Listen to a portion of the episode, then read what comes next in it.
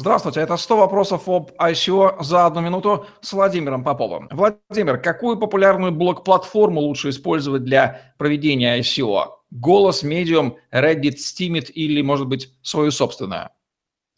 Правильного ответа, с одной стороны, не существует, с другой стороны, есть объективные факторы, которые говорят в пользу той или иной платформы. А, например, а, я могу сказать, что для русскоязычной аудитории э, естественно, подходит система «Голос», потому что она быстро индексируется, там русскоязычное сообщество, там есть понятные теги, есть формировавшиеся какие-то непосредственно комьюнити, да, которые необходимо а, применять. То же самое касается Steam, где, в общем-то, есть достаточное количество пользователей, но продвигаться в Steam, на мой взгляд, довольно сложно и муторно, поэтому если вы хотите использовать англоязычную э, аудиторию, то помимо там голоса, на котором можно писать, писать но это будет не очень эффективно, э, лучше использовать Medium и Steemit связки.